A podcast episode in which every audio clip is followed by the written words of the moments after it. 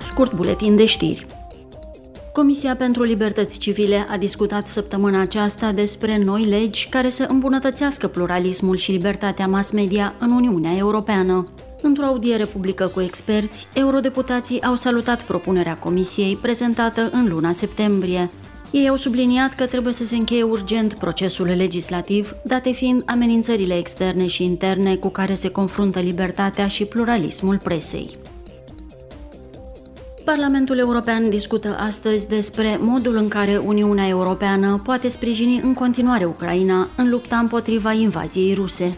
Mâine va avea loc la Kiev summitul dintre Uniunea Europeană și Ucraina.